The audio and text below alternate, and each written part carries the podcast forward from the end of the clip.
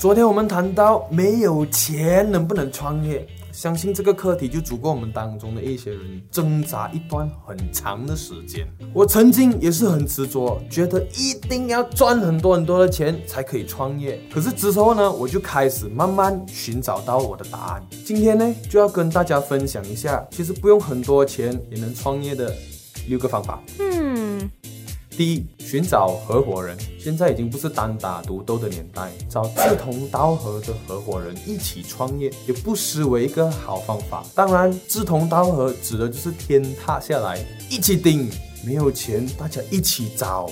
第二，part time 斜杠，这是一个我去年才学会的新名词，意思是差不多我们用自己的兴趣做 part time 的意思。打个比方，在做律师的时候，part time 做作家；或者做医生的时候，part time 做 YouTuber。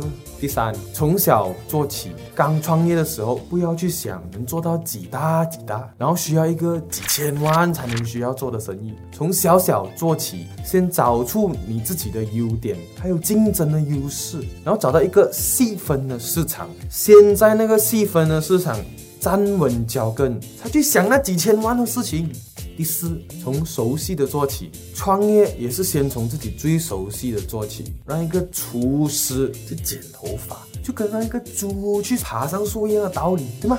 第五，服务业做实体创业都需要很长的产业链，从研发、生产、销售、营销，很多很多很多个派。小公司一般都没有什么赚钱的机会，而且还要投入很大的成本。服务业就不同啊，想想看，创业很多的时候都需要面对和大公司竞争，大公司。也是有弱点，那就是照顾不了全部的客人。那么我们就应该想想顾客想要什么，怎样提供更好的服务，在服务上赢得客人。第六，融资，融资方法有很多种，马来西亚合法的有股权众筹、奖励众筹、债务众筹、银行贷款、政府的创业基金等等。只要你有好的项目、很好的团队、很好的市场。不怕没有投资人，也就不怕没有钱呐。今天就分享我的商业三六五笔记到这里，欢迎你们在影片下面的 comment 分享你觉得不用很多钱创业的方法还有哪一些。我们明天见。